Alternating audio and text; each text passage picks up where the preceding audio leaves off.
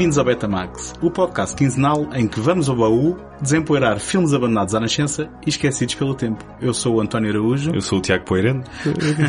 ah, ninguém vai perceber esta. Não, pois não. Mas agora fica assim. Ah, conteúdo exclusivo só para nós.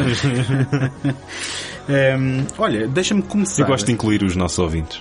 Sim, gostas de incluir contando piadas que ninguém vai perceber. Uhum. E de certa forma é esse o charme. Eu, cada vez que isto acontece. Não é, não é, não é nenhum charme. É, acredita que é. Cada vez que isto acontece, a única coisa que eu penso é isto vai ser ótimo quando nós formos imensamente populares e houver trivias sobre nós okay, em bares. Vamos em que mundo é que vives, António? É, assim, no, no, no, mundo do feiticeiro dose, okay.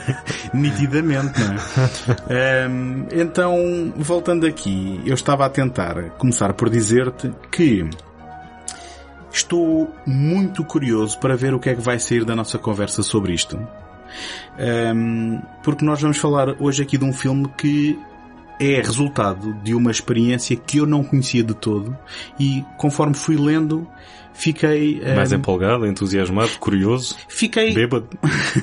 tudo isso. Okay. Mas mais que tudo curioso, por um lado, um, Já por, disse. por falarmos ah, um pouco okay. sobre aquilo que foi digamos, a gênese deste filme. também curioso do qual o teu interesse e como é que tu chegaste aqui e porque é que escolheste este filme. Um, e sendo assim, uh, deixa-me começar por explicar a quem nos está a ouvir que vamos falar de um filme que se chama The Iceman Cometh. Um filme de ficção científica de 1986. É, é o que o título imediatamente sugere, não é? Mas não podia ser o mais oposto. Uh, não me digas que tu escolheste o filme a pensar que era um filme de ficção exatamente, científica. Exatamente. Escolheste? Não, achas? não, bom, podia ser uma peça uh, um na verdade, mais... eu, na verdade eu queria ter escolhido o The Prophecy, do John Frankenheimer. Olha, olha. Uh, e saiu The Iceman Comet. Mas, de qualquer forma, o IMDB diz-me que este filme em português se chamou O Homem de Gelo. Está bem, faz sentido. Oh, mas devia ser mais o homem do gelo, não é? Uh, para estar enquadrado com Ah, aquilo. o homem, está bem, está bem. Uh, certo. não o homem de gelo. Mas... O homem do gelo vem. Se... Mas então, isto Não, foi... Desculpa, esta foi muito má. Não, não, foi ótimo. Não, foi não, ótimo. vá lá, vá lá. Eu, eu, quer dizer, não, não disse nada que era para depois pôr aqui aplausos e risos Ah, ok. na, na trilha sonora. E, e- e- na trilha sonora, Como é que dirias? Na faixa? Sim. no áudio. Bom. É bem, que palavra extraordinária que resume exatamente aquilo que eu queria dizer agora. É uma descoberta Tu- maravilhosa da língua portuguesa. Tu vais ao teu baú poeirento. Mesmo, mesmo. Ah, Não, vou ao encontrar, baú. Pera, pera, encontrar uh, cassetes antigas do- dos malucos do riso e vais tirar de lá As a, palavras. left track. Sim, Hum. sim, sim. Desculpa, uh, eu cortei-te aí. a Não, não, não, é que estávamos a pensar em piadas distintas e, portanto, moving on. Ahm, então, este foi o primeiro de uma experiência que foi o American... eh, Eu posso chamar Film isto de experiência, não é? Isto é uma Pode chamar uma experiência. experiência. Eh, o American Film Theatre, eh, que aconteceu eh, em- nos Estados Unidos da América entre 73 e 75. Só durou dois anos, agora estás-me a dar uma... Sim, só durou dois anos, Ok. duas temporadas. Ok. A primeira temporada com oito filmes e a segunda com cinco filmes. Sendo que um só foi lançado em Pronto, eu- DVD, acho eu, não sei. Acho que houve um que não chegou a... em DVD foi logo em passar. 76. Sim, exatamente. Ou seja, na altura o DVD uh, foi criado por um senhor chamado Fred Flintstone uh, e, e, e Não, mas estás a daí surgiu este, estás a este grande formato agora familiar para nós O, todos. o projeto foi cancelado sem que um fosse exibido. é? Eu acho que sim, acho que um só viu a luz do dia agora quando aqui no uh, lançou então todas estas uh, grandes obras. Não sei, agora estou a ser um bocado, estou a ser sarcástico, eu não vi, eu só vi este. Sim, mas, mas então convém explicar ainda mais um pouco. Porque Não gostei do meu comentário, hoje estou demasiado ácido para o meu gosto. estás, Não estou- estás, estás, não sei, estás não a enervar-te a ti próprio. Estou, estou. É raro, é raro quando isso acontece, mas hoje não estou, não Ok, estou a gostar. Eu, eu vou E- tentar eh, trazer-te para cima. E nós, E se calhar não, não, não, não. com o desenrolar Ninguém disse da- que eu não estava já em cima. Ah, Mas estás ácido. Sim. Ok. Eh, então, de qualquer forma, eh, estes filmes foram nada mais, nada menos do que adaptações de peças teatrais, só que não são adaptações totalmente livres, como costumam ser eh, as ad- adaptações para cinema, mas também não são só o filmar de uma peça teatral. não é? Bem, acho que alguns filmes, e lá está, agora aqui a nossa ignorância tem de vir ao de cima, porque nós não vimos as duas temporadas para fazer o episódio. Uhum. Um, alguns filmes da série são acusados e têm essa fama dentro do pouco conhecidos que são, uh, de serem apenas isso e de não resultarem como filmes, porque são apenas uh, a tal peça Hum, uh, à frente de uma câmara. Mas então, se nós pegarmos o Iceman Cometh do Frankenheimer como aquele exemplo do que poderia ter sido uh, a abordagem a isto, estamos a Que falar. não sei se tu sentiste isso, se tu, se tu achaste que este era um exemplo do que poderia ter sido ou se é um exemplo do... A mim, a mim pareceu-me um exemplo Do erro um, ao, ao adaptar tão fielmente mas, uma mas peça de teatro tu já estás a qualificar como erro, e é interessante isso, porque eu parece-me que é da natureza deste projeto. Ah, sim, Que pera, é? ok, ok. Apanhaste-me. Mas eu não acho que seja, que esteja aqui um erro. Uhum. Ah, acho que está aqui uma curiosidade. Certo. Ou seja, e é isso que eu estou agora a tentar transmitir e por isso é que eu também acho isto de certa forma mais ou menos fascinante, que é eh, o que nós estamos a, fa- a falar é de uma adaptação que é o mais fiel possível ao texto original, obviamente sendo uma adaptação terá sempre algum cunho personalizado, não é? De quem o adapta. Um, e, portanto, sendo, tentando ser o mais fiel possível a- a- ao texto original, uh, não se queria que depois fosse uma experiência estática de palco, mas sim filmada com técnicas uh, de- de- visuais de cinema, não é? Um, por exemplo, eu reparei que o- este filme não tem banda sonora, como não haveria numa peça de teatro, não é? Mas a câmara movimenta-se, apesar de, em, alguns, em algumas ocasiões, ter takes longos, a, câmara movimenta-se, há edição, há corte, há encenação, como um filme. Isto sente-se, obviamente, a herança da, da peça teatral e do texto, um, até depois, se calhar nas interpretações e na, na, na técnica dos atores, mas em termos visuais, de como a história flui, de como a câmara flui, isto é cinema, para todos os efeitos. Eu não sei, tu estás a olhar para mim, se calhar não Não, concordas. não, eu estava... Bolas, interrompeste o teu, o teu comboio de pensamento. Não, não, tinha acabado, tinha Ah, chegado à estação. Ah, ok. Up, up.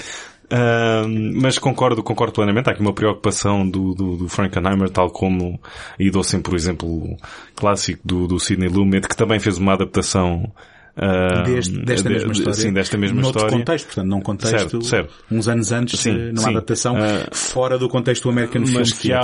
há uma, uma, uma subtileza no utilizar da câmara e há sempre um propósito ahm, e apesar de se calhar não ser ah, o mais destacado ah, que, tudo, que, que tudo está ali por uma razão ah, e que nada é deitado ao lixo e que está tudo muito bem pensado e detalhado Uhum. e, e- e planeado para, para cada plano ter, hum, ter a sua mensagem e o seu efeito ahm, e nada é desperdiçado.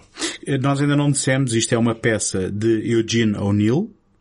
Ela foi Criador da marca O'Neill. escrita, assim, de, de, surf, não é? Sim, exatamente. Ele era, ele Era um grande surfista. Sim, sim. E- Aliás, foi, foi, Isto só demonstra mesmo a ignorância de quem está a fazer o programa, não é? foi, ignorância, como assim? Estou a dar aqui factos Eh, Em primeira mão. em primeira mão. Era o O'Neill eh, e o Anglus, eles eh, andavam, surfavam muito e escreviam peças de teatro. Aliás, uh, Eugene o Anglus, isto ainda existe? Isto é uma marca, não? Isto é o não faço a mínima Isto ideia é do que é que estás a falar, mas disse que sim, uh, e passei à frente. Sim, ok. Uh, já agora, o que é que era? Não sei, eu não sei se era uma marca ou se era uma, uma frase de Ah, uma então marca. obrigado, obrigado por teres dito. Ok. Qualquer coisa Ah. assim. Nos, nos idos anos 80. Um facto muito, também muito pouco Aliás, é a origem daquele símbolo do, do- Ah, é? da mão assim. Daqueles, uma espécie de corninhos, mas de surfistas. Que não dá para agora fazer para vocês verem porque, obviamente, não há aqui, não há aqui imagem, só há áudio. Uh, sai, Ok. desta, sai desta sala imediatamente. Desencarrilei Ok. o teu comboio Não. de pensamento, agora eu. O comboio já estava desencarrilado. Mas então, Eugene O'Neill, estávamos a dizer, escreveu Ah, em sim, 39. mas há um facto muito pouco conhecido que Hum. o Eugene O'Neill perdeu grande parte desta peça porque escreveu-a enquanto estava ah, na praia do Guincho a surfar e enquanto estava na prancha e ah, ah, pronto, a água do mar foi para o, para o bloco de notas. desbotou. E Exatamente. Eu gostei de, Por do isso é- investimento e Por do isso é compromisso que- com a piada. Por isso é que ah, algumas linhas de algo para ti e para mim eram inteligíveis, porque Sim. simplesmente eram só rabiscos no, no caderno. se, nomeadamente os do Hugo Coleman, que era aquele que estava sempre a dormir e que quando Ah, vinha, certo, certo. eh, vinha cá acima para apanhar ar, Sim. gritava ininteligivelmente, acho eu. Ahm, mas então, eu gostei do teu compromisso com a piada, Uhum. eu gostei do investimento, Mais do compromisso do que da piada. mas, eh, então esta Não peça disseste nada, concordas? esta peça foi escrita em 39 e foi estreada em 46 e é uma peça cuja narrativa se passa em Nova Iorque em 1912. Um, já agora, só por curiosidade, mais recentemente o Denzel Washington também teve em palco a interpretar esta, esta peça. Uhum. Eu, eu Ah, juro-te que não sei se será o papel do Ricky, mas presumo que sim, porque se se anuncia um ator conhecido a interpretar isto, Uhum. presumo que seja o Ricky. Se bem que devem, deve ter havido alguma mudança em termos daquilo que são as implicações raciais, porque há também uma personagem negra certo. que, que, que aqui, no contexto daquilo que nós vimos, com a peça situada em 1912, hum, portanto, se calhar deixava de fazer sentido se fosse o, hum, o o Denzel Washington de repente a ser o wiki nesta peça. Ah, há, uma, há uma outra versão desta peça, ah, que é um one-man show, ah, que foi feita pelo Oliver Reed. Em que fazia todos os papéis Sim, e tinha tudo. álcool de verdade é? Exatamente, dentro. exatamente. Ok. Foi uma, foi uma gostei. peça, Eu, eu foi uma peça em privado, que só ele viu, Sim. várias vezes durante a sua vida. Olha, estava-me aqui a escapar um pormenor muito im- importante e voltando à experiência do American Film Theatre, que isto não foram então depois simples adaptações que foram exibidas comercialmente eh, em salas de cinema como de costume. Isto ehm, foram exibidas num ehm, contexto de subscrição. Eu não sei se tu leste isto.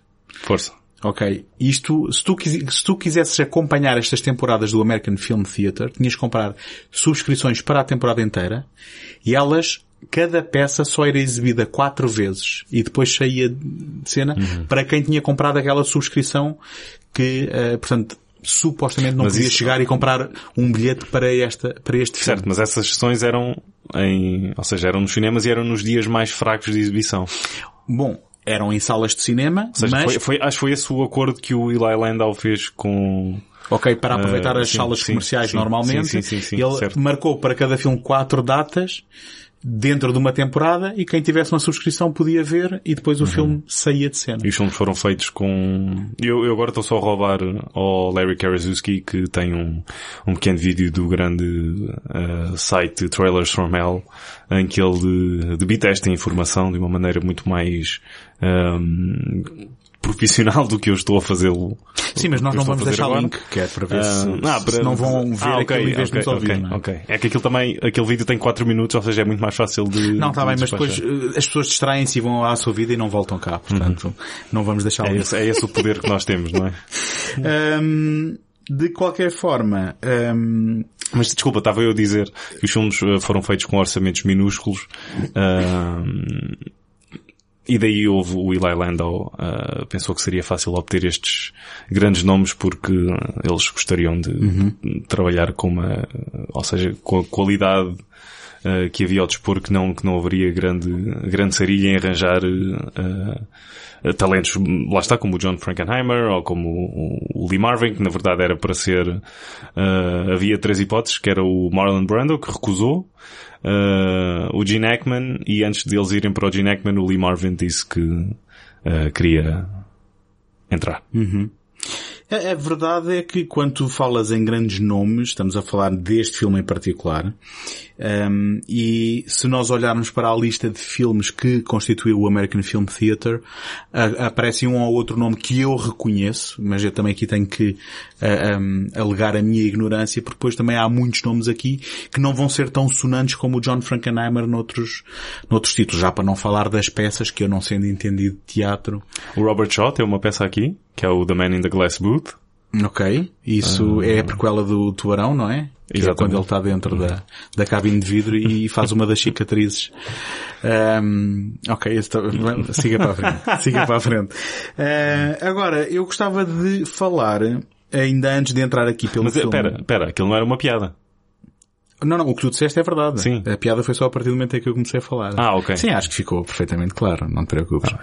De qualquer forma, hum, eu gostava de falar então do facto de que o, o resultado que temos aqui é um filme que na sua versão integral tem 3 horas e 59 minutos, por um minuto não chega às 4, portanto penso que não dura mais que o Ben-Hur, um, e que depois teve uma versão mais tarde que foi exibida em Cannes, e não sei se não foi lançada comercialmente, aí sim fora do contexto, sinceramente não sei, mas sei que foi exibida em Cannes com cerca de 3 horas, vamos chamar-lhe assim, aproximadamente. Hum, tu, tu, começaste por chamar com alguma graça a, a este nosso uh, episódio o só um filme porque tem 4 horas. Uhum. Mais graça ainda tem que eu vi este filme nas duas versões, a de 4 e a de 3. Uh, senhoras e senhores, aquele barulho há pouco Uh, é aquele que ninguém notou e que tu agora não, vais não, fazer Toda a gente é? notou. Sim. Uh, estamos a viver o Parque Jurássico neste momento. Sim, uh, fomos invadidos aqui por, por um Velociraptor ou por um uhum. T-Rex? Isso. Ok. Um, foi, foi um momento ótimo um, de informação uh, completamente incompleta e inútil. E então... Um... Espera, mas não é esse o meu papel aqui? Eu só quero que isto fique bem claro. Não sei, não sei. Tu dizes que estás em cima, mas eu hoje estou-te a ver assim um bocadinho desanimado. Não sei se é por causa do filme. Eu gostava, não. De, gostava de ver se esta conversa anima um bocado. Mas eu gostava de que falássemos um pouco da experiência que foi ver o filme. Ainda antes de falarmos do filme e do sumo propriamente dito. Um, isto porquê? Porque originalmente tu compraste uh, uma cópia, não é? Sim. Em DVD. Sim. Um, que estava dividida em dois discos. Uhum. Não estou a mentir. Não. Corrijo-me se eu estiver errado. Estás um, errado. E que tu me emprestaste para ver. Uh, só que esta, esta cópia não tinha legendas, nem sequer em inglês. Certo?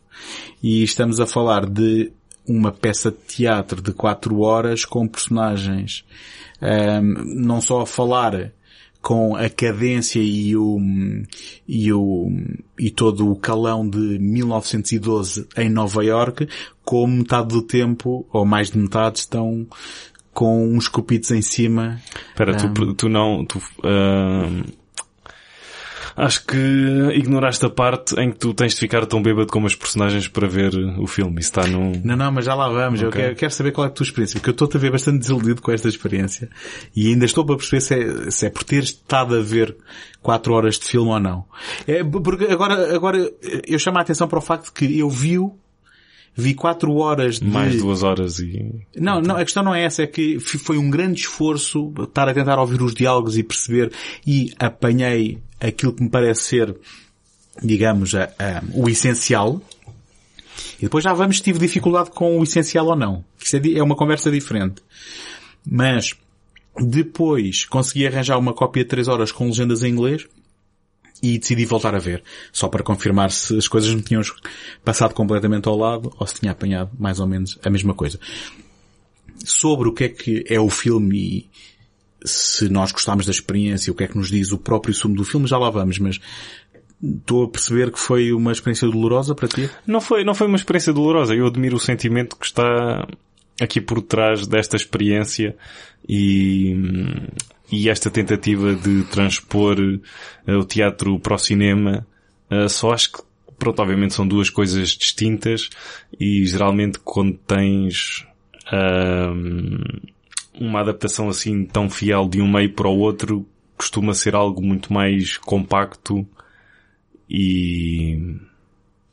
Ok, então... Ou seja, bem, tens aqui um filme que é dos poucos filmes americanos que tem perto de 4 horas. E tem uh, dois intervalos. E tem dois intervalos. Programados, sim. Um, não é um filme para toda a gente. O dois intervalos que é um a mais do que o 2001, já agora. Ok.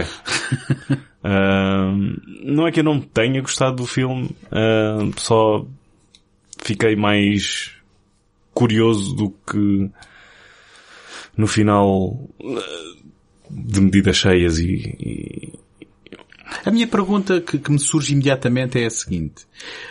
Tu estás a falar do ponto de vista de quem viu um filme que uh, tem uma certa respiração por ser uma peça de teatro não totalmente adaptada ao meio que tu estás habituado e não totalmente condensada.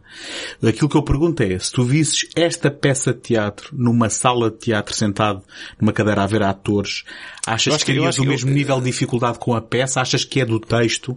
Achas que é de, de, da, expectativa de estar a ver um filme hum. que de repente não tem aquele ritmo ritmo a que estamos habituados e que se prolonga durante 4 horas.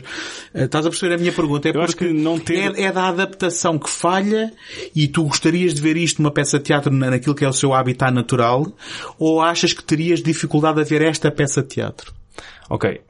Eu não acho que teria a dificuldade de ver a peça de teatro porque estás num meio completamente diferente e há ali uma proximidade uh, com os atores que dá outro nível de imersão e que, se calhar, e que suporta mais facilmente algo que tenha quatro horas. Uhum. Uh, e acho que isso não ajuda o filme assim ter esta duração. Acho que poderia haver aqui um, um maior trabalho, um melhor uh, uh, encaixamento uhum. destas, de, desta temática toda de, de, de, pessoas a viverem num tempo incerto, porque elas uh, pensam no passado, não conseguem viver o presente e daí são arrastadas para o futuro quando ainda estão agarradas uh, lá muito atrás.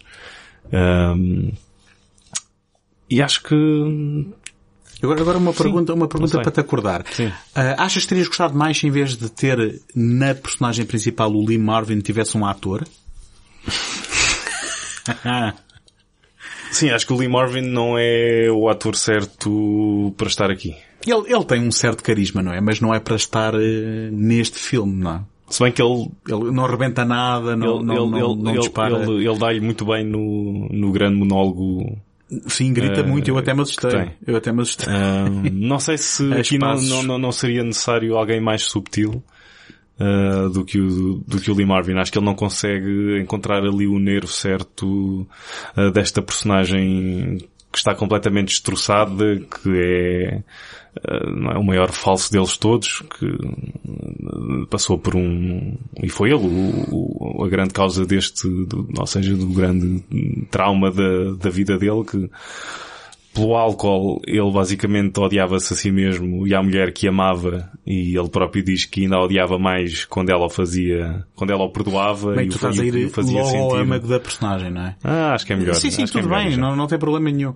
Agora, tu sabes que eu li que há adaptações da peça que o hum, caracterizam como muito mais enlouquecido do que aquilo que é feito aqui. Uh, Supostamente Uhum. Sim, o Frankenheimer ele- quis que ele balançasse ali uma fina linha entre a loucura que ele revela no final, mas também uma pessoa que não, que não mas, revelasse mas logo, eu não até é? acho, é interessante dizeres isso, porque eu até acho, eu até acho isso ahm, mais estimulante ah, para a personagem Sim, e- e, mais, e mais estimulante. Ah, em teoria, não é? É Sim, dizer, sim, sim, certo. Mas depois quando tens o, o Lee Marvin que se calhar nessa balança ah, está muito mais ah, para um lado do que para o outro, Uhum. é difícil teres essa, ah, essa linha tenue entre, entre a loucura e, e basicamente uma ação que te parece nobre ao princípio, que é esta pessoa que aparece ali rejuvenescida ah, e que quer salvar deste bar todos os outros pingarelhos que ali, que ali se encontram ah, para que eles consigam prosseguir com as suas vidas. Ah, e depois é, é, é, é fascinante e é, hum, Acho que até, acho que até é de eh, partir ou, ou, ou, despedaçar ali um bocadinho o coração quando vês que não é bem isso que está aqui a acontecer. Não é bem isso. É, é assim.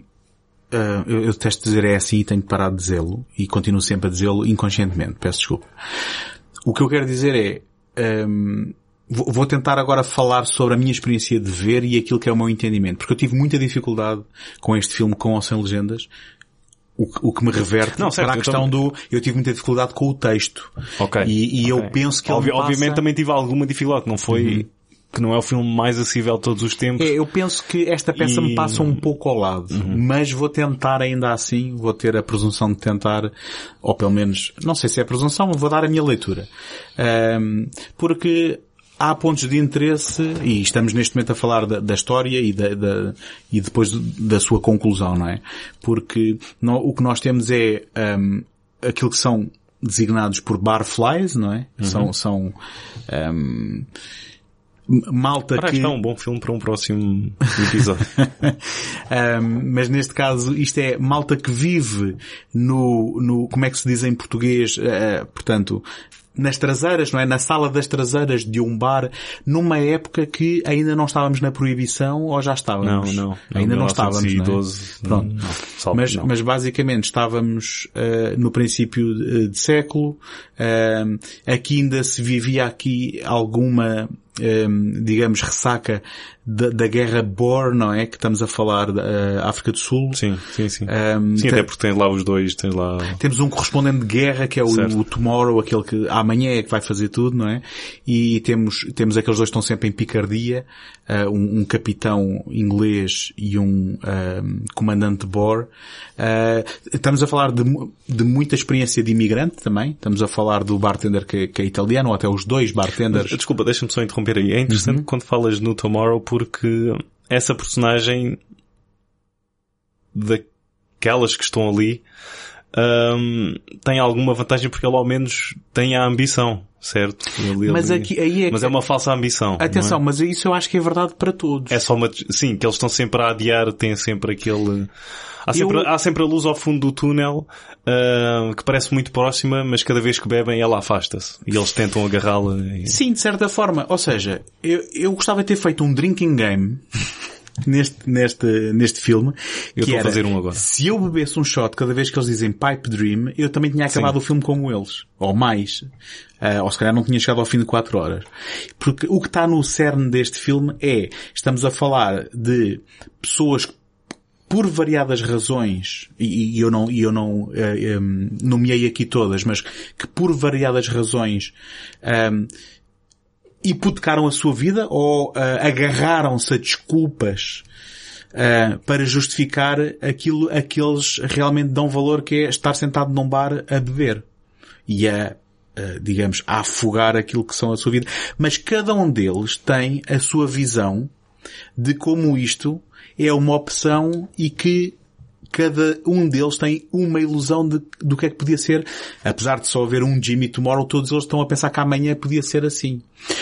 Eh, Nem todos, não é? Porque temos a personagem do, do Robert Ryan, o Larry Slade, eh, é um bocadinho diferente dos outros e acaba por ser o nosso avatar dentro da história, que é, mas que também ele próprio é alguém que diz, eu gosto muito de uma frase que ele diz, que é, ehm, ele eh, carrega o fardo de compreender os dois lados das questões.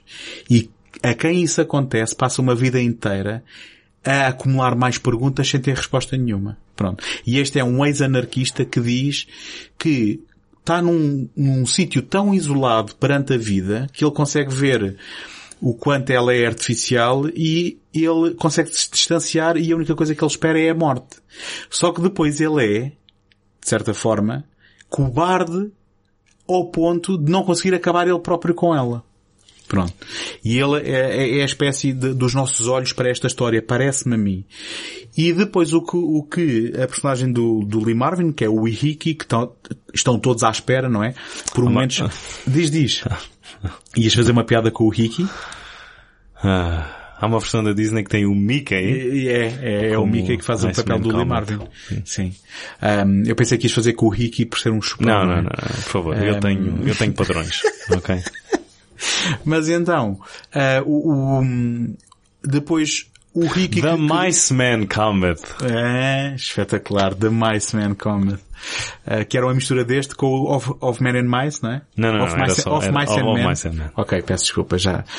Lá, lá se foi a minha credibilidade toda por água abaixo.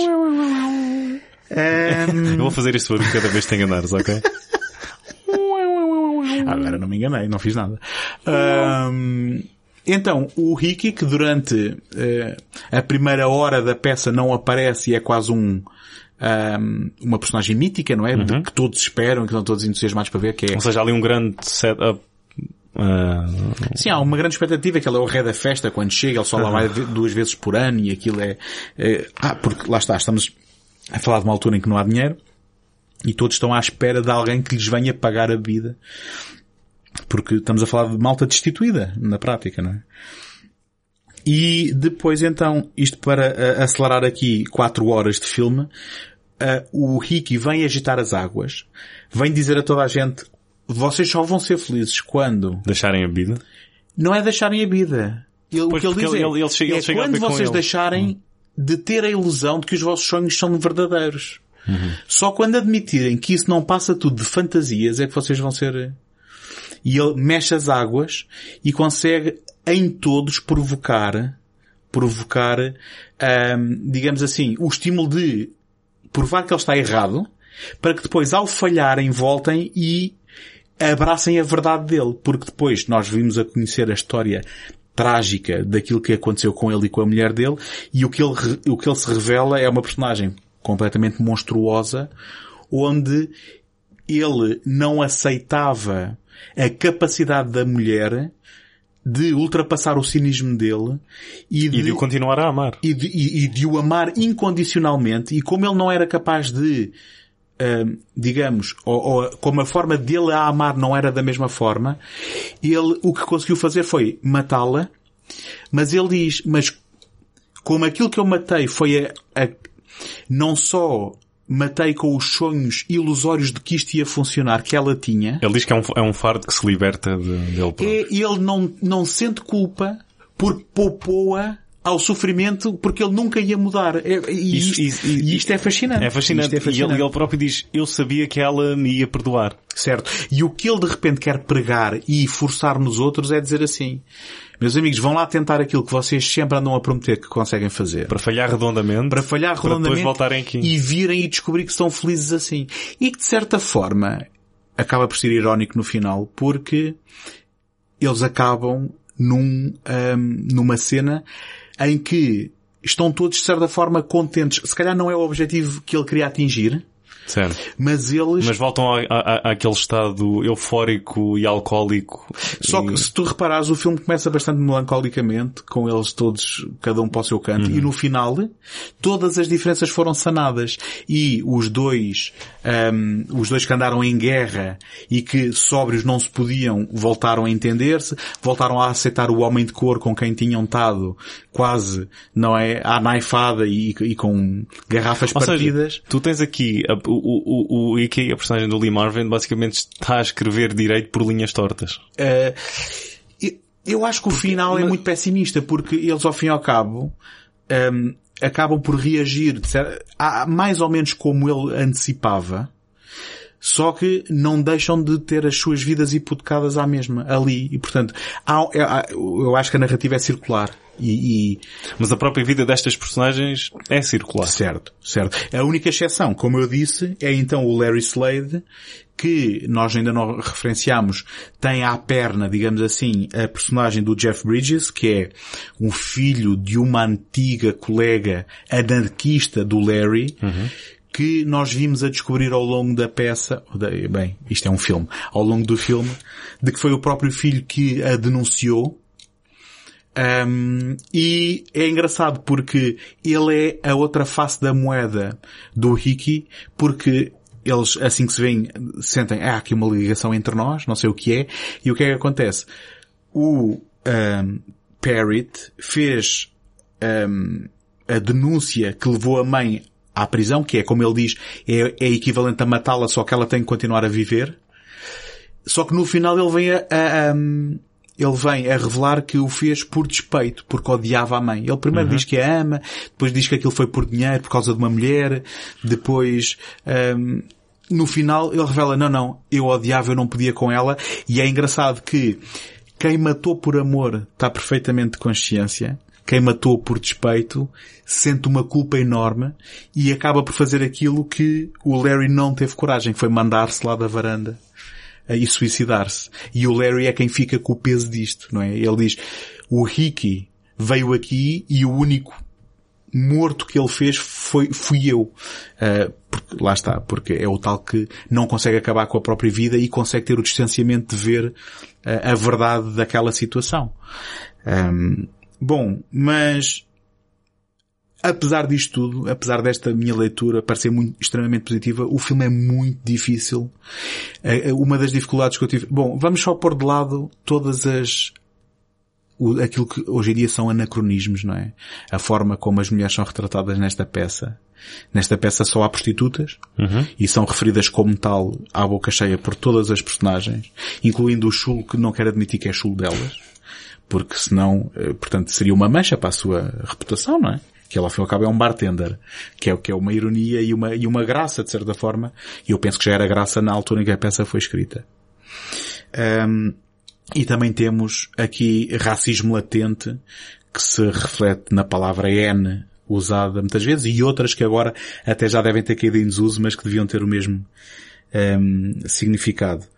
Um, mas aquilo que eu tive dificuldade com a peça, não só uh, o inglês, eu ia lhe chamar arcaico, mas é de princípio do século XX, uh, dito muitas vezes por entredentes, uh, e depois achei a peça muito circular. Eu, eu há alturas tantas, um, e, e, isto agora o que eu vou revelar é também a minha ignorância no que diz respeito, porque eu não sei avaliar a qualidade deste texto do Eugene Ou seja, O'Neill. não achaste que havia ali uma, uma, uma, uma progressão? Uma progressão e fluidez, sim, sim. E um, eu, eu, o filme não conseguiu também. evitar, o filme não conseguiu evitar aquele, aqueles problemas de encenação que é os atores nota-se que estão à espera de entrar em cena.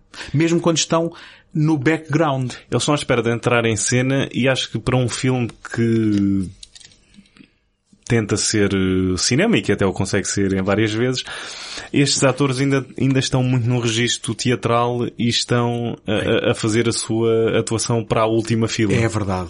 Bem, então, eu, eu, eu não queria saltar já para aí, mas podemos falar do Bradford Dillman, não é? Que é alguém que a gente conhece dos filmes do Planeta dos Macacos. Uhum.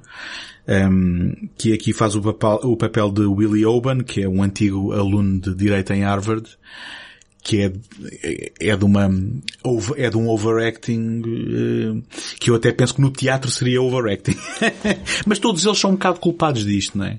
Mas voltando à questão do eles estarem à espera de entrar em cena, por exemplo, uh, uma das coisas que, que, eu reparei é a personagem do Jeff Bridges vinha falar com o Robert Ryan, eles tinham uma pequena discussão e ele afastava-se. Mais alguma coisa acontecia e o Jeff Bridges ficava lá atrás e passado 10 minutos ele vinha e falava. E havia muita esta, esta repetição que eu penso que foi... E o próprio Jeff Bridges pegava, ou seja, eu, eu às tantas quando ele estava a falar eh, da, da mãe e com o Robert Ryan sobre isso, eu pensava, pera lá, eu já vi isto, eu voltei atrás. Não, não, é ele que tem sim. o mesmo... Há uma recorrência sim, mesmo sim, da conversa. Sim, sim, sim. Uma certa um... cadência de como ele fala. Um...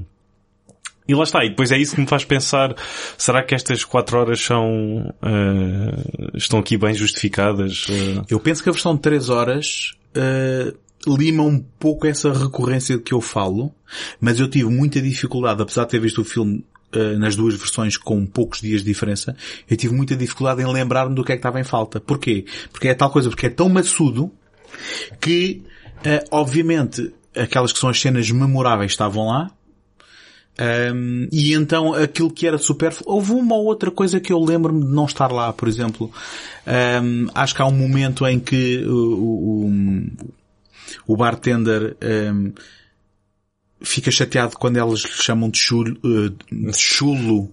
Sim. Uh, onde é que está o sonzinho quando eu me ia enganar? Oh, já não lembro qual ah, era okay, Pronto, não é pronto. Um, ah, enganaste outra vez. Ok, então o som, não. Não era isto. Não era isto, agora é só, eu sei. Não, também não era isto. Um, agora eu enganei-me a fazer o som, portanto tem de haver aqui um... Bem, não saímos daqui. Uhum. Então, quando ele se Mas lá zanga... está, como o The Iceman Comet é circular. É muito bem. Muito bem, isto é tudo temático. E o fato de estarmos assim um bocadinho mais, se calhar, uh, vagarosos a falar do que nos outros dias, se calhar também tem a ver com o tom do filme. Estás ah, a puxar a corda. Bem visto. Ah, estou a esticar a corda, não é? Quando ele se zanga com elas e pregam partes talos a cada uma. Essa cena, por exemplo, não estava lá, eu lembro-me. Quando nós há uma interrupção daquelas em que voltamos mais tarde perto da meia-noite para a festa, eu penso que a narrativa apanha, hum, ou melhor, a versão de 3 horas apanha essa narrativa um pouco mais à frente do que na versão de 4. Ou seja, notei um ou outro pormenor, notei um ou outro pormenor que realmente denunciavam que não estávamos a ver a versão integral, mas eu não te conseguia dizer, nem que a minha vida dependesse disso, exatamente que cenas é que foram cortadas. Uhum.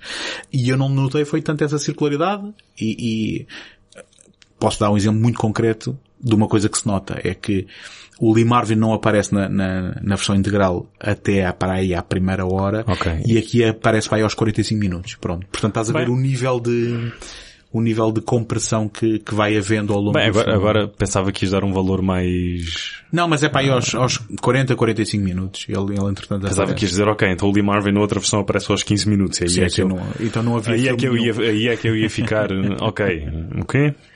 Ah, Olha- mas é, é, é de louvar ah, não só esta experiência, mas a capacidade do, e acho que tenho a certeza que já o elogiámos aqui a um dos meus eh, realizadores ah, preferidos em termos do fascínio que eu sinto pela carreira dele, a capacidade do John Frankenheimer fazer ah, mais uma vez uma coisa completamente diferente e se fores analisar a carreira dele, ah, ele poucas vezes se, se repetiu.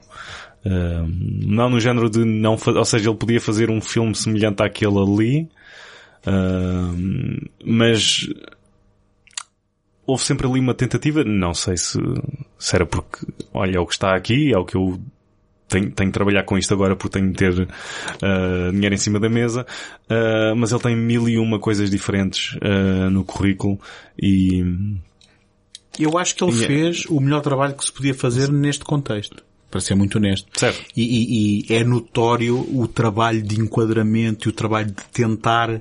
mas a própria fotografia, Eh, bom, a fotografia eu até acho que é um bocado difícil de avaliar porque. a cópia estava em, em mau estado. Não, sabes o que é que eu descobri? E só descobri isto depois e não tive a, a possibilidade de avaliar isso, ou melhor, de avaliar o filme com esse conhecimento. É que ahm, a cópia que tu tens e que me emprestaste tem uma diferença de qualidade para as cenas que tinham sido cortadas previamente e que foram reinseridas. Ok. E portanto, supostamente tu notas diferença de qualidade e, e quando tu vires uma determinada qualidade, estás a ver a versão eh, que foi reduzida mais as cenas de pior qualidade reinseridas.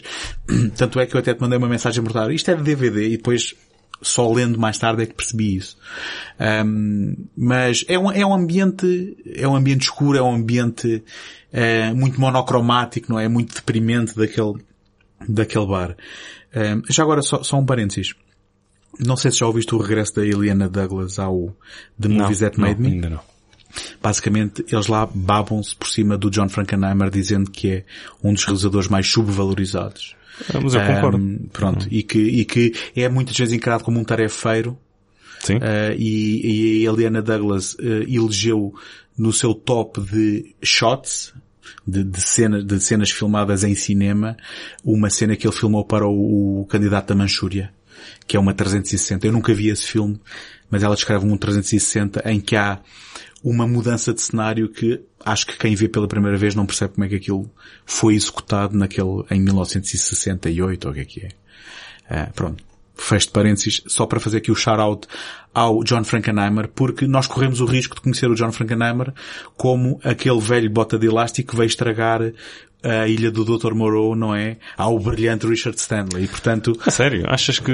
eu, eu tinha um bocado essa ideia desde que vi o documentário sobre a ilha do Dr. Moreau e sem, nem sem nunca conhecer muito de John Frankenheimer para trás, porque, nunca, porque não o vi, estás a ver? Uhum. E de ter o John Frankenheimer associado a isso, Reindeer the Games e Ronin, não é propriamente um Pera, final de carreira. Pera, pera, pera, pera. O Ronin...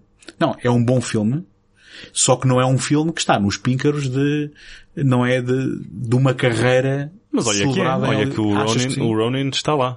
Bem, eu gosto, o Ronin tem uma cópia em DVD um, que comprei originalmente e que estimo muito. Agora, não me tinha posto o John Frankenheimer no mapa em termos de um cineasta, uh, digamos, de, um, de, de, de figurar nos manuais, estás a perceber? Uh, e, o- e o que eu estou a tentar dizer é que é o nosso desconhecimento e é se calhar alguma descontextualização daquilo que foi a sua contribuição, porque, porque um- o Joe Dante fala muito no John Frankenheimer, voltando aqui ao, ao poço que é o Joe Dante, porque ele fez muita televisão ao vivo. E ele diz que eh, é, além de ser impressionante de ver isso, deu-lhe muita estaleca para se, e portanto, só que a partir de uma certa altura, quando ele faz o Grand Prix, supostamente, Sim. que os projetos ficaram grandes demais para o, para o Frankenheimer. Palavras do Joe Dante, isto não são, não são, não são opiniões minhas. Um, e portanto, basicamente com tudo isto, com todos estes, estas descobertas recentes para mim, é um nome sem dúvida em que eu gostava de um, descobrir alguns dos seus títulos mais marcantes, se calhar a começar pelo candidato da Manchúria e depois um, com certeza tu também podes ajudar a, a, descobrir outros, mas sim, ele é encarado muitas vezes como um tarefeiro e não como um, um autor. Eu gostava era de falar um pouco sobre os atores, porque eu gostei muito de ver alguns atores aqui. Tu tens aqui os dois últimos papéis Exatamente. do Robert Ryan e do Frederick March. Sim, é? tu foste pegar exatamente naqueles que eu queria falar. Uh, eles, eu... acabam, eles acabam, e se calhar mais o Robert Ryan do que o Frederick March, acabam por roubar o, espetáculo ao, ao, Lee Marvin. Eu vou ser muito honesto. Uh, eu não sou um grande conhecedor de nenhum destes atores. Mas no processo de descobrir este filme, fui descobrindo pouco sobre eles. Agora, assim que o, o Robert filme... Ryan, acho que é, o Robert Ryan tem está num grande filme do John Sturges que é o Bad Day at Black Rock. Uh, e será o seu título mais, não é o seu título mais sonante, pois não? Não sei, é um dos meus filmes okay. preferidos. Porque eu vou dizer, eu assim que o Robert Ryan entra em ação neste filme, eu fiquei logo, eh, de certa forma... Hipnotizado? Não diria hipnotizado, mas fiquei logo um bocadinho mais interessado, porque há qualquer coisa na sua postura, na sua, na sua uh, abordagem à personagem, até nas suas próprias feições, e eu não sabia que ele estava a morrer basicamente ao filmar isto. Ele, ele estava... Acho que, que todos os atores deviam estar a morrer para, para dar uma boa interpretação. Não, não, acho que devia ser essa uma regra. Este estava literalmente, porque morreu pouco tempo depois do filme ser com, completado, não é? Uh, e de cancro. Não sei de quê, mas penso que não estar a mentir quando digo que ele estava uh, debilitado. O Frederick Marsh é um ator... é um Spielberg que pensou em fazer o resgate do soldado Robert Ryan. Robert Ryan, exatamente. ah. É extraordinário. O Frederick ah. Marsh, estamos a falar de um, de um ator do tempo do mudo, não é? The, uh, the Ides of Frederick Marsh. acho, acho que tu conseguiste fazer um podcast só com variantes e piadas de títulos com o, com, com o Robert Ryan e o, e o Frederick Marsh. Mas este Frederick Marsh, e, e eu não o reconheceria, nunca, não é? Mas depois ao ver imagens de filmes que ele fez, uh, consegues nomear algum? Inherit the Wind. É? Ok, pronto. Agora sim de cabeça. Se, se forem procurar, é, é alguém que se, se virem fotos dele, uh, aposto que vai ser familiar, um, e que aqui também, também estava, pronto, eu não sei se foi de doença ou de, ou de velhice, sinceramente não, não investiguei o suficiente, mas também morreu logo a seguir a este filme. Um, e apesar de se notar o boneco que ele está ali a fazer com os dentes, não é? Porque ele está em uhum. constante uhum, esforço para cerrar os dentes sim, sim, com, conforme fala. E aquele sotaque irlandês. Irlandês, pá, mas tem uma interpretação que a mim convenceu-me. A mim convenceu-me. Como é, é aquele velho que uh, diz ser agarrado, mas está a oferecer bebidas a toda a gente, que está contigo se estás a falar bem dele e se, se lhe pisas os calços está a gritar contigo, que sempre que alguém diz alguma coisa que possa implicá-lo, ele diz que não ouve, que já não ouve, e que está agarrado à memória da mulher que faleceu quando toda a gente sabe que ele não suportava a mulher e que aquilo é só uma das desculpas para ele nunca mais ter saído daquele bar. Um, e, e sinceramente convenceu-me. Temos então o Bradford Dillman, já falámos aqui, uh, só bater um bocadinho mais no ceguinho, que tem uma interpretação maioríssima que a vida. Um, mas é como tu dizes, estavam todos a interpretar para a última fila, apesar de estarem a fazer um filme, não é? Um, o Bradford Dillman é, é mesmo um dos personagens principais no Planet of the Apes, não é? Juntamente com, um, Agora, eh, agora entrei por um caminho que não devia ter entrado porque esqueci-me completamente do nome dos atores do, do Planet of do original? Mas, mas... Estás a falar do original? Sim, não é. Eu estou a confundir. Não é o ator. Agora... Ah, já sei. Estou a confundir com o Randy McDowell. Ele não é o, o... Randy McDowell? Não. Não, pera. não é. Roddy McDowell. Roddy McDowell. Pronto, ok. Não vou cortar nada disto. Isto vai ficar tudo. Uh... Um, eu tive a ver isto, este tempo todo o Bradford Dillman a pensar que era o Roddy McDowell. A sério? Sim. Eu estava a achar estranho porque ao início pensava hum. que estavas a, a, a, falar do substituto do Charlton Nest. Um, bom, sabes o que é que foi? Eu vi na, eu vi na filmografia dele, Planeta dos Macacos, e o meu cérebro disse, é aquele, mas não era, é outro okay. qualquer. Ok. Um, não sei quem é, então. Um, mas então temos aqui um Seria Jeff muito Bridges. difícil tu agora cortares... Uh, o que o quê? Seria muito difícil tu agora cortares tudo o que está para trás em que dizes Não, se calhar não, era só, não só era, não era, eu faço milagres, mas desta vez vai ficar. Até porque estamos a, a gravar isto em cima da data, portanto... Pois é, está já este, amanhã. Este, é? este, este, é na corda bamba, portanto vai tudo. Um, vai daí, temos também o Jeff Bridges, muito novinho, não é? Um, enfim, o Jeff Bridges Ok, nada. o quê? Estava a tentar lembrar-me que, que outros filmes é que ele fez no princípio de carreira? Se ele vem do teatro ou como é que o Jeff Bridges aparece aqui? Não, o Jeff Bridges aparece porque é filho do Lloyd Bridges. Bom, ok, whatever. Tá, tá bem. E depois? Eu acabei de dizer whatever. Mas achas... up, Clarice. tu estás a dizer que isto foi, foi o... Não, o Jeff Bridges uh, fez o Thunderbolt and Lightfoot. Oh, não, não conheço. Não, não do conheço. primeiro filme do Chimino. Ok. Com o. É uma comédia, não é? Ok. Portanto, ele não é propriamente uh, um ator teatral, ele aparece aqui... Uh, Last Picture Show, claro. Nós podemos esquecer desse. Do, do Bogdanovich, do Bogdanovich. certo, certo.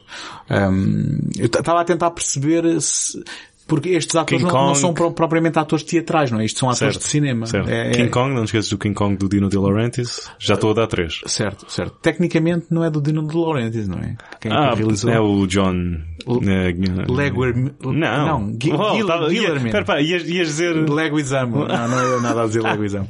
Guillermin. Sim. John Guillermin. Sim. Que depois fez o King Kong 2, não é? King Kong Lives com Linda Hamilton e um bebê King Kong. Eu rio-me só do conceito desse filme existir, mas não sei, pode estar aí uma obra-prima. Em que um dos atores, um dos atores desse filme, uh, ou seja, o, o co-protagonista, uh, recebeu um residual check de 3 cêntimos que guardou e, foi? E emoldurou. Mas passado quantos anos faz ideia dessa história? Não sei, não, não, não sei quantos, sei que... Pronto, mas ele deu-lhe 3 cêntimos. E deu-lhe 3 cêntimos, se não foi menos. Ou seja, eh, custou mais o papel em que o cheque foi escrito. Sim, exatamente.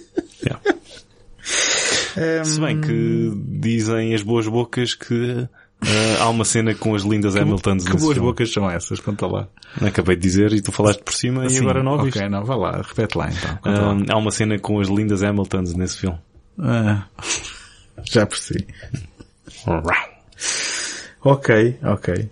Um... E acho que é um bom ponto para acabar de falar no The Iceman eu também acho, eu fiquei, sim, acho que, acho que é um bom ponto para, para acabar. Eu não sei... Aliás, dois, bom, dois bons pontos para acabar de falar neste. claro que um, não é a primeira vez que acabamos um, os nossos programas com piadas imberbes e, e, infantis e não será a última também. Fica pelo menos aqui a promessa, não é? Eu agora uh, vou, vou assinar aqui um meia-culpa e serei o... E estávamos a falar há pouco de, de, de quão temático este episódio era. Uh, e se o Lee Marvin era o charlatão e o vigarista do Iceman Comet, então eu sou o charlatão e o vigarista deste, deste episódio. Estás, estás assim, porque então. eu não vi o filme nas melhores uh, condições e foi um, um, um para-arranca durante vários dias. Uh, portanto, foi difícil para mim assimilar exatamente uh, os pensamentos necessários para o episódio e, e houve várias pedras no caminho. Portanto, enquanto eu estava aqui um, a, a, a, a, dar, a dar, a dar, faz um, um castelo. a, dar uma laracha ou outra uh, sobre o filme. Uh, é o mesmo do que o Lee Marvin uh, estar no filme a dizer uh, porque é que eles, porque é que os sonhos deles são horríveis quando nós na verdade somos a última pessoa à qual vocês deviam estar a dar ouvidos porque não somos o que o que parecemos ser. Mas é engraçado porque isto vem na sequência do anterior episódio, onde também eu tinha escolhido dois filmes que nunca tinha visto e em que um deles também foi um bocado penoso por outras razões uh, e em que estávamos a discutir as nossas escolhas e se calhar isto também pode vir a informar o quão aventureiros vamos ser ou não porque uh, a escolha poderá ser mais ou menos aventureira, mas o, o que realmente importa é que depois dê uma boa conversa que possa sustentar aqui um programa para as pessoas se interessarem em ouvir, porque ao fim e ao cabo é, é disso que estamos a falar. E é, muitas vezes vamos se calhar ter dificuldades a ver um determinado filme que dá uma conversa muito animada, uh, outras vezes se calhar não tanto, e vamos tentar equilibrar isso um, e fazer escolhas que nos interessem. Ver os filmes, falar sobre eles e em última instância que interessa quem está a ouvir, ouvir-nos, não é? Um, eu com esta fico-me. E agora silêncio durante 3 minutos, por favor. Acho que é. Pronto. Ou então. Ou então. Uh, até para a Há semana. uma outra. Ah, há uma outra alternativa. Ah, até para a semana. Ok. Lembramos que encontram todos os episódios do podcast em segundotake.com betamax e que podem seguir-nos no Facebook. Encontram-nos também no Apple Podcasts e no Spotify, onde podem subscrever o programa e deixar uma classificação positiva. Agradecemos a vossa ajuda para chegar a mais ouvintes. Não se esqueçam de voltar para o próximo episódio, onde vamos desempoeirar mais títulos esquecidos e abandonados à nascença.